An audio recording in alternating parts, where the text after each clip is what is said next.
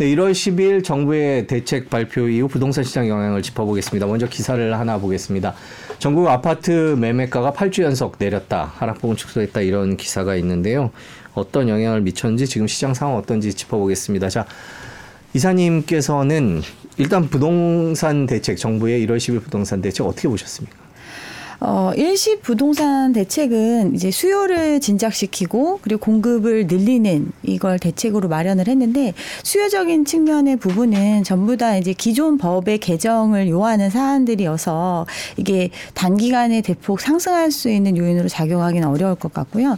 공급적인 측면에 있어서는 이제 재건축 규제를 완화해 준다는 내용 그리고 이제 비주거용에 대한 어떤 부동산 그 건설에 대한 지원들 이런 부분들이 포함이 되어 있 어서 어 아무래도 지금 안고 있는 현안들을 해결하기 위한 어, 급하게 해결하기 위한 조치를 먼저 발표한 게 아닌가 이렇게 생각을 합니다. 근데 이제 공급적인 측면에서는 이미 사업에 투여된 자금들이 있고 그 자금을 투여한 회사들이 어, 금융적인 측면에서 압박을 받고 있는 상황이기 때문에 이들한테 이제 금융적인 지원을 해주는 것 그리고 LH에서 뭐 매입을 해준다라는 내용 뭐 이런 부분들을 이제 제도적으로 도입을 하면서 조금 더 어, 당장에 무너지는 회사들을 막아주기 위한 조치들을 할 수 있는 기본적인 부분들을 마련했다 이렇게 생각을 합니다. 지금 집값은 계속 떨어지고 있는 거죠? 집값은 지금 8주 연속 내린 걸로 조사가 되고 있는데 뭐 하락폭이 뭐 그대로다 또는 조금 축소됐다 이런 얘기들이 나오고 있습니다. 네. 사실은 일십 대책을 통해서 재건축을 기대하는 지역들 그리고 기존에 이제 주택을 갖고 있던 분들께서는 이제 이런 어떤 규제 완화적인 측면이 반영이 되면 어 급락하던 집값이 조금은 어, 매수세가 살아나서 좀 올라갈 수 있다라는 이런 기대감이 있으시잖아요. 그러다 보니까 어 호가를 이제 예전에는 이제 거래가 될 수 있는 수준으로 좀 내리고 더 내리고 이러다 보면은 이제 맞아 떨어지는 게 있어서 거래로 이어질 수 있었는데 지금은 이제 심리적으로 그럼 조금 더 기다려 보자, 조금 네. 더 버텨 보자 이런 마음이 있어서 호가를 이제 급하게 낮추지 않으니까 실질적으로 거래는 소강 상태지만 어떤 기본적으로 떨어지는 폭은 좀 줄어든 것 같이 여겨지는 이런 시장이라고 볼 수 있습니다. 네. 네, 그 재건축 얘기를 좀 해주셨어요. 특히 이번 정부 대책 때문에 재건축 시장에 대한 여러 가지 얘기들이 있는데 시장 반응은 어떻습니까? 일단은 재건축이 추진이 되려면 기본적으로 내가 재건축을 통해서 어떤 이익이 있다라는 기대감이 충족이 돼야 되는데 그러기 좀 어려운 시장이다 보니까 호재가 나왔음에도 불구하고 예전만큼 어떤 시장에 큰 반향을 일으키지는 못하는 것 같습니다. 뭐 예를 들어서 서울에 지금 30년 이상 된 어, 주택 아파트에 대해서는 안전 진단 없이 한다는 음, 부분이 네. 가장 크잖아요. 이 얘기는 이제 사업 기간을 단축시켜 주겠다라는 의미고 그러면 어, 사업을 추진하려고 했던 곳에서 조금 더 탄력을 받을 수도 있는 부분이고 또 일기 신도시에 대한 특별법 이런 부분들이 있어서 어, 용적률이나 이런 걸 완화해 줘 가지고 사업성을 좀 개선시켜 준다는 내용이 포함됐으면 어, 일반적이면 좀 이게 시장의 반응이 있어야 되는데 요즘은 이제 그렇지가 못한 상황이죠. 이유는 기본적으로 들어가는 사업 비용이 워낙 커지고 있는 구조기 때문에 섣불리 사업을 추진하기가 어렵습니다. 어, 물가가 좀 안정이 되는 상황이라면 공사비 부분도 이렇게까지 올라가지 않았을 건데 공사비 부분도 지금 급격하게 올라가고 있는 상태고 또 어떻게 보면 건설사들이 조금 마진을 줄이더라도 사업에 참여하려는 그런 수요가 많이 있어야 되는데 지금은 이제 건설사들도 자금 압박이 있는 상태이기 때문에 보수적인 기준을 통해서 사업을 수주하고 있단 말이에요. 그러면 이제 재건축이나 이런 걸 추진하는 쪽에서 제한해야 하는 어떤 공사비 자체도 올라갈 수밖에 없고 또 사업비의 대부분을 어 자본을 활용해서 하는 게 아니라 어 금융을 일으켜서 사업을 진행하기 때문에 이거에 대한 금융 비용도 지금 고금리 상황이 단기간에 해소되지 않는 상태이기 때문에 사업이 본격적으로 진행이 되면 바로 자금이 투여되는 형태고 이미, 이미 금융 비용이 발생하게 되는 거잖아요. 네. 그래서 초기 단계에 있는 사업장들 같은 경우는 지금 뭐 이런 대책이 나왔다고 해서 바로바로 바로 움직이고 이러지는 못하고 있는 걸로 보여집니다. 네. 그러면 일단 지역적으로 보면 지금 강남 얘기를 살짝 해주셨는데 노도강 지역 얘기만 좀 여쭤볼게요. 노도강 지역에 하락 거래가 많았다라는 최근 기사가 있습니다. 물론 서울 아파트 절반 이상이 하락 거래다라는 제목인데요. 특별히 요즘에 유난히 많이 나오는 얘기들이 양극화 얘기인 것 같아요. 요즘 시장 분위기는 그렇게 봐도 될까요? 아, 일단 노도강 같은 경우는 왜 뜨거웠었는지를 이제 기존으로 이제 되짚어서 생각을 해볼 필요가 있습니다. 노도강 같은 경우는 영끌들이 가장 많이 참여를 하면서 가격을 많이 뛰었던 지역이라고 볼 수 있거든요. 어, 사람들이 접근할 수 있는 가격대 수준을 보이고 있었던 그 서울의 외곽 지역 그리고 어, 중국 연안이 좀 오래돼가지고 재건축의 개발 가능성 이런 것들을 보고 이제 많은 수요자들이 참여를 해가지고 그 지역의 집값이 많이 올라간 형태인데 네. 이번 대책이 나온 것도 사실은 이 많은 어, 해당이 많이 될 수 있는 지역이 이 노도강이라고 볼 수 있어요. 노도강 같은 경우 30년이 넘어간 아파트 비중이 60% 정도 네. 된다고 나오잖아요. 그만큼 어떻게 보면 더 이제 나은 조건으로 사업이 빨리 갈 수 있는 조건을 어, 풀어줬는데도 불구하고 이제 그렇게 되면은 이제 사업을 진행하려고 구체적으로 들여다보게 되고 그러다 보면 추정 분담금이라는 게 나오는데 결국은 자기가 최초에 매입한 금액 그리고 향후 부담해야 되는 금액이 나중에 신축으로 돌아왔을 때 가격 수준과 비교해 봤을 때 어느 정도 메릿이 있어야 이 사업을 진행할 수가 있는데 지금 현재 시세는 떨어지고 있는 상태이고 그리고 들어가는 비용을 추정했을 때는 어, 자기들이 예상했던 것보다 훨씬 높은 금액이 나오다 보니까 결국은 사업성이 있으려면 기초 매입 금액 자체가 떨어져야 되는 거잖아요. 그러다 보니까 지금 어떻게 보면 그냥 막연히 기대했던 금액으로 들어갔던 그 가격과 비교해 봤을 때 지금 아직 현실적이지 않은 금액이다 보니까 지금 하락폭이 크다고 볼 수 있습니다. 그 경매 시장 얘기도 많이 나오던데요. 보니까 노도강 아파트 경매 시장서 찬바람 낙찰률은 10%. 그러니까 더 떨어졌다라는 얘기인데 어, 지금 이제 경매 시장 자체도 부동산 시장이 불황기에 좀 어느 정도 시장이 가격이 어, 리즈너블한 수준으로 내려오게 되면 경매 시장부터 반응을 보일 수 네. 있는데 현재는 아직 그렇지 못한 시장이다 보니까 경매의 낙찰가율이 굉장히 떨어지고 있고 실제로 낙찰률도 떨어지고 있습니다. 감정가 대비해서 이제 그 어느 정도 하락하는 폭이 이제 80% 미만으로 떨어져 있고 어, 지금 낙찰률 같은 경우도 어, 30% 정도 수준이 되어 있어요. 네. 근데 지금 노동안 같은 경우는 10%대니까 다른 것 다른 지역에 비해서도 현저하게 지금 낙찰률이 떨어지고 있다 이 얘기거든요. 이것도 또한 아까 말씀드린 재건축의 어떤 사업성이라든가 추가적인 부담 부분 이런 것들을 고려해 봤을 때는 지금 기존에 어떤 형성되어 있었던 가격 자체에서 더 많은 폭이 하락하지 않으면 어 어떤 이익이 이- 메릿이 없기 때문에 낙찰 시장에서도 외면받고 있지 않나 이렇게 생각을 합니다. 네, 그럼 정리를 해보겠습니다. 지난 추석 이후 지금까지 계속해서 집값은 하락세다. 지금 이렇게 읽으면 될까요? 일단 집값의 하락세는 계속되고 있고 사실은 이게 근데 아직은 이제 거래가 막 활성화가 돼가지고 사람들이 느낄 수 있는 정도가 안 되잖아요. 근데 우리가 확연하게 느낄 수 있는 거는 그 9월 26일 날 특례 보금자리론 일반형에 대한 대출이 막히고 그 이후에도 이제 어떤 가계부채의 문제라든가 기본적인 또 부동산 시장의 위기설이 많이 나오고 있으니까 투자자들의 심리가 굉장히 위축된 상황이고 이게 결국에는 거래량으로 나타나고 있거든요. 어, 실질적으로 거래되는 양 자체가 22년 하반기 수준의 거래량, 서울 기준에서 천 건대의 거래량을 보였었는데 지금 그 시기로 돌아간 상태거든요. 그리고 작년에 어떤 어, 특별 대책이 나온 이후에 어, 13 대책 나온 이후에 거래 화, 살아났던 거래량 이거와 비교해 봤을 때도 어, 3분의 1 수준, 절, 그러니까 3천 건 넘어갔던 수준에서 이제 다시 천 건대 밑 이 수준으로 내려왔잖아요. 그만큼 시장에서 가격이 좀 내려갔다고 하는데도 거래가 살아나지 않는 현상, 그리고 거래가 완전히 소강된 상태의 모습으로 지금 이어지고 있거든요. 그러다 보니까 이제 사람들이 관망하고 있고, 그렇지만 이제 팔아야 하는 사람들은 여전히 있다 보니까 매물이 적체되는 현상이 벌어지고 있고, 지금 이런 상태라고 보여집니다. 네. 자, 지금 시장을 살펴봤고요. 이제 앞으로 시장 어떻게 될지 눈여겨 봐야 할 요소들을 좀 짚어보겠습니다. 먼저 정부 정책부터 좀 보도록 하겠습니다. 아까 처음에 1, 1월 10일 대책에 대해서 얘기를 했었는데요. 일단 금융권 대책을 한번 보겠습니다. 5대 금융지주에 관한 기사가 하나 있습니다.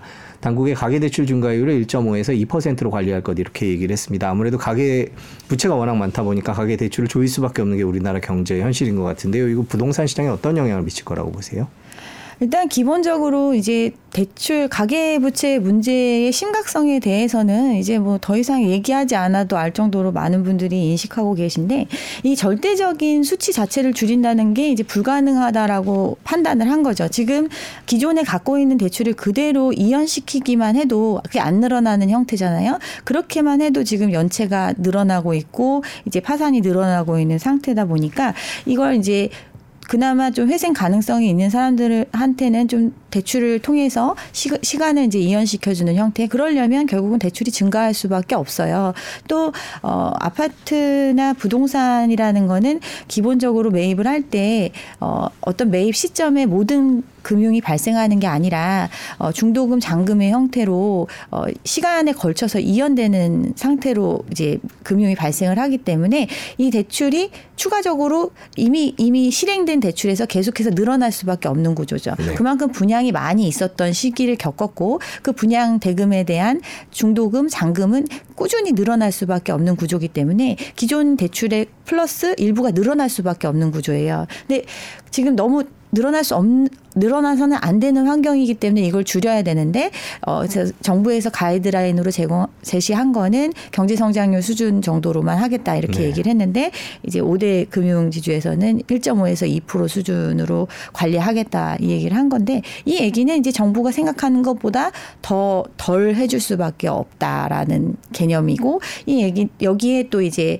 기존에 완화했던 DSR에 대한 예외 적용 같은 것도 이제는 그 예외 규정에 대한 폐지를 문제를 논하고 있고 또 전세 DSR에 대해서도 일부 적용을 통해서 어 조금 더 DSR 그러니까 소득 범위 안에서 감당할 수 있는 규모에서 빚을 내주겠다라는 기조로 가고 있기 때문에 과거보다 어떤 금융 환경이 안 좋아지는 걸 뜻하고 이 얘기는 어 예전보다 이렇게 쉽게 쉽게 대출을 낼 수 없는 구조로 간, 가는 게 이제 수순 으로 가고 있다라고 볼 수 있습니다. 그러면 수요 감소라는 측면에서 집값은 하락 쪽 으로 갈 가능성이 높다 이렇게 봐야 될까요? 기본적으로 내 집을 똑같은 가격으로 사주려면 나와 똑같은 조건을 가, 통해서 들어와 줄 수 있는 사람이 있어야 되는 거잖아요. 근데 과거에 대출 받았던 것보다는 그 규모가 줄어들 수밖에 없는 구조이기 때문에 어, 집값에도 하, 하방 쪽으로 영향을 줄 수 있다고 봅니다. 이번엔 분양 시장을 한번 살펴보도록 하겠습니다. 최근에 청약에 당첨이 돼도 계약을 하지 않는다라는 기사들도 있고요. 뭐 그 원인 중에 하나로는 고분양가를 지적하는 그런 얘기가 있습니다. 강남 3구를 뺀 전 지역의 분양가가 시세보다 비쌌다 이런 얘기들도 나오고 있습니다. 자, 이사님 보시기에 분양 시장 요즘 분위기는 왜 이렇게 갑자기 확 바뀌었다고 보세요? 일단은 그동안 분양 시장이 뜨거울 수 있었던 이유는 어, 시세 대비해서 저렴한 금액으로 어떤 분양을 받아서 일정 부분의 안전 마진을 확보하고 나중에 추가적으로 집값 상승에 대한 이익을 누릴 수 있을 거다. 이런 기대감이 컸기 때문에 청약 시장이 과열됐다고 볼 수 있습니다. 네. 근데 어, 분양가 자체는 계속해서 최근 이제 부동산 시장이 과열됨에 따라서 분양가 자체도 급속도로 올라갔거든요. 근데 올라간 금액이어도 시세 대비해서는 현저하게 싸다. 수억의 어떤 안전 마진이 있다. 이렇게 이야기를 하다 보니까 이제 청약 시장에 사람들이 관심을 많이 갖고 많이 수요가 몰렸었는데 어 이게 결국은 비교할 수 있는 주변의 가격과 비교를 하는 건데 주변의 거래가 사실은 이제는 그런 상황을 보여주지 않는 거죠. 네. 그리고 과거에도 거래가 소강 상태로 감에, 가고 있었음에도 분양가가 막 올라가는 게 뭐 한 건 거래되면 어, 신고가를 찍었다 이런 얘기들을 많이 접하니까 지금 뭐 강남 같은 경우는 뭐 평당 1억 넘는 게 뭐 당연하다 이렇게 인식을 하고 있는 상태에서 평당 뭐 6천에 분양한다고 하니까 주변 대비해서 엄청난 이익이다. 이래서 사람들이 많이 참여를 했던 건데 어 그런 거래도 이제는 좀 줄어들고 네. 실질적으로 유사한 아파트들 불과 몇 년 차이 나지 않는 아파트들의 거래가 자체가 지금 분양하고 있는 것보다 굉장히 이제 낮은 수준으로 거래가 되다 보니까 그것도 이제 그 가격에 계속해서 후속 거래가 이어지는 게 아니라 하나 거래되고 또 다 또 신저가를 찍고 뭐 이런 현상이 일어나니까 청약에 대해서도 신중한 모습을 보이기 시작을 했습니다. 그렇지만 입지가 좀 괜찮고 뭐 주변 대비해서 그런 그래도 이익이 있을 거다라고 기대하는 단지는 이제 수백 대 일의 경쟁률을 보이는 형태로 마감이 됐는데 막상 이제 당첨이 되기 전까지는 당첨이 되면 그 이익이 있을 거다라고 네. 기대해서 들어오지만 어 일단은 현실이거든요. 당첨이 되고 나면 그 자금을 마련을 해야 합니다. 이 자금 조달에 대한 부분이 현실적으로 다가오고 그렇게 부담을 했을 때 금리가 계속 올라가고 있는 상황 또는 지금 올라가지 않더라도 현 상황이 유지될 어 장기간 유지될 개연성이 높은 상황에서 섣불 리 그런 선택을 하지를 못하니까 이제 포기하는 사람들이 생겨나고 이 포기한 물건에 대해서도 이제 줍줍이라는 걸 통해서 이제 무순위 청약을 통해서 지금 팔고 있는데 이것도 1차에서 어 경쟁률이 뭐 수십 대 1을 보였어도 결국은 미계약으로 남고 또다시 2차로 나오고 이런 현상이 지금 벌어지고 있습니다. 그만큼 사람들이 어떤 리스크를 테이킹 해가지고 이익이 있을 거다라는 확신이 있는 시장이었다면 이게 뭐 무순위 줍줍에서도 어느 정도 마무리될 수 있을 건데 그렇지 못한 시장이 왔다는 걸 보여주는 거라고 볼 수 있겠죠. 올해 부동산 시장을 전망하면서 여러 가지 요소들을 짚어보고 있는데 뭐 대출이나 정부 정책, 거래량 이런 것들 살펴봤습니다. 지금 금리나 경제 상황 이런 요인들은 부동산 시장에 어떤 영향을 미치고 있나요? 일단 상당 기간 고금리가 예상될 거라고 이제 저는 계속 얘기를 했었는데 우리가 많이 시장에서 기대하고 있는 거는 생각보다 빨리 금리를 내리는 조치가 올 수 있을 것이다라는 거에 많이 베팅을 했다고 볼 수 있어요.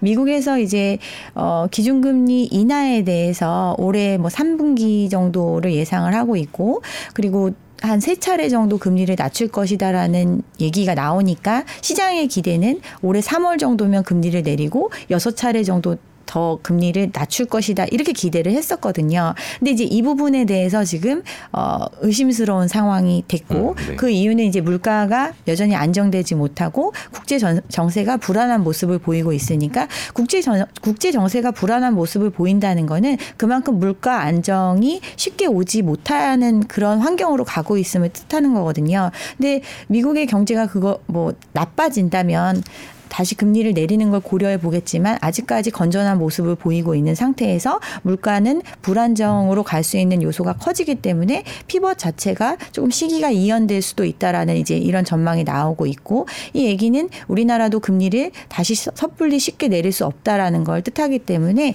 이제 사람들이 그런 부분에 대해서 기대가 많이 꺾였다고 볼 수 있고요.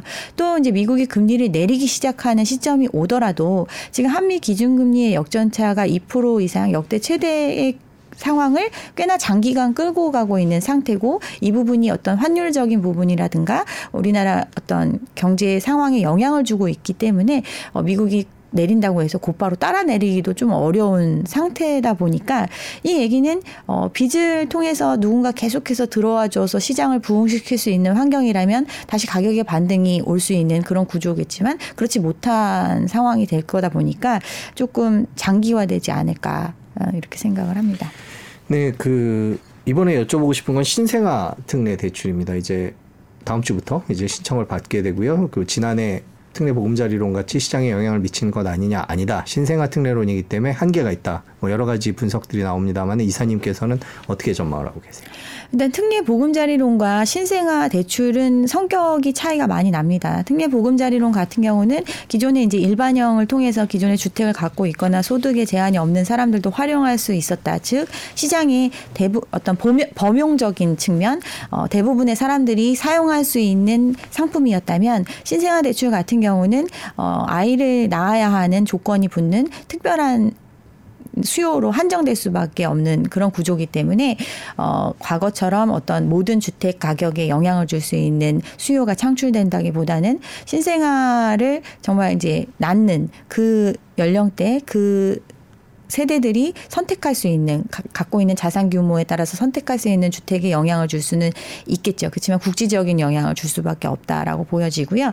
또 기본적으로 어떤 정부가 정책 금융을 하게 되면 정부의 어떤 가용할 수 있는 예산 범위 안- 안에서 움직일 수밖에 없는데 어, 이 금액 자체가 대동소이하다고 볼 수 있어요. 특례 보금자리론이 27조 정도를 예상하고 있는데 어, 지금 반대로 보금자리론 기존에 운영하던 보금자리론 같은 경우는 기존 예산에서 70% 정도를 지금 삭감하는 지금 형태로 가고 있거든요. 기존에 이제 보금자리론이 40조 정도 됐었는데 70%가 줄면 신생아 대출 정도만큼 그러니까 기존에 풀리던 양하고 거의 비슷하게 풀리는 네. 건데 조금 더 한정된 수요로 풀리게 된다. 이런 면에서 어, 시장에 큰 반향을 주기는 어렵다라고 저는 생각합니다. 네, 저희가 모든 요소들을 많은 요소들을 짚어봤는데요. 올해 부동산 시장 전망 남은 기간 어떻게 갈지 좀 전망을 해주시죠. 부동산 시장의 경착륙을 막기 위해서 연착륙의 조치를 했고 그게 일부 어, 수요로 유입이 되면서 시장이 연착륙을 보이는 것 같았는데 다시 이제 경착륙의 모습이 나타난다고 네. 볼수 있고 지금 상황이 어, 여기에 추가적으로 어떤 상저하고라든가 피벗 빠른 피벗을 통해서 시장이 반등할 수 있을 거다라고 기대하면서 이연시켜 놨던 부동산 어, 금융의 문제가 이제 현실화되기 시작한 네. 시점이다 보니까 어, 가격적인 측면에서도 이제 조정을 받는 시기로 간다고 보는데 어, 굉장히 과열기에 우리가 엄청 많이 올랐잖아요. 그리고 지금 어떤 경착륙의 시그널이 보인다고 하고 연착륙이 좀 되고 지금 소강 상태로 간다고 해도 어 단기간에 올랐던 그 폭에서 떨어진 폭이 그렇게 크지 않거든요. 그래서 시간적으로 뭐 지금 당장 뭐내 집을 마련해야 된다라든가 어떤 급하게 판단해야 되는 시기가 어 바로 와 있다고는 보지 않습니다. 조금 더 관망하셔도 될 거라고 생각합니다. 바닥은 조금 더 남았다라는 말씀이신 거죠.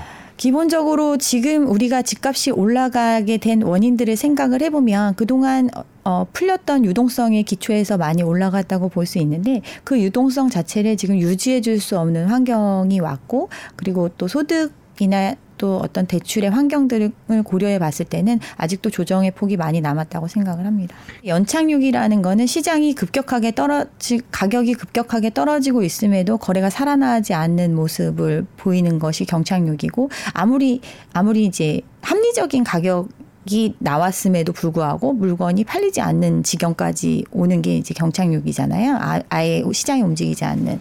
근데 연착륙을 위해서 어떤 대출을 풀어주면서 하방에 있는 집들, 그러니까 사람들이 다할수 있는 가격대의 집들이 움직여줬고 그 움직여준 자금이 다시 부동산 시장으로 들어와 주면서 시장이 활성화되기를 기대했지만 지금 그렇지 못한 상태이기 때문에 이제 조금 더 어떻게 보면 강제적인 형태의 매매가 많이 나오고 또 이럼에도 불구하고 지금 웬- 모든 정책을 풀어줬음에도 어떤 거래가 급격히 살아나지 않는 상황 이런 상황이 좀 오지 않을까 이렇게 생각을 합니다. 자, 내 집 마련을 고민하시는 분들이라면 지금 어떤 전략을 써야 될까요? 어, 내 집 마련을 고민하시는 분들은 항상 제가 강조 드리는 게 리셀을 염두에 두지 않고 내가 이 집을 감당할 수 있는 수준의 그런 집을 항상 염두에 두셔야 된다고 말씀을 드리고 있고요. 어, 그 시기가 꼭 올해에 오는 것도 아니고 그 뭐 급하게 또 뭐 그렇다고 오지 않는 것도 아니니까 본인이 관심 있는 지역 또 자기의 자금 가용 한도 이런 것들을 보면서 조금 시장을 지켜보셔도 될 거라고 저는 생각합니다. 조금 여유를 가져도 괜찮다. 네, 네, 네. 오늘 여기까지 듣겠습니다. 고맙습니다. 네, 감사합니다.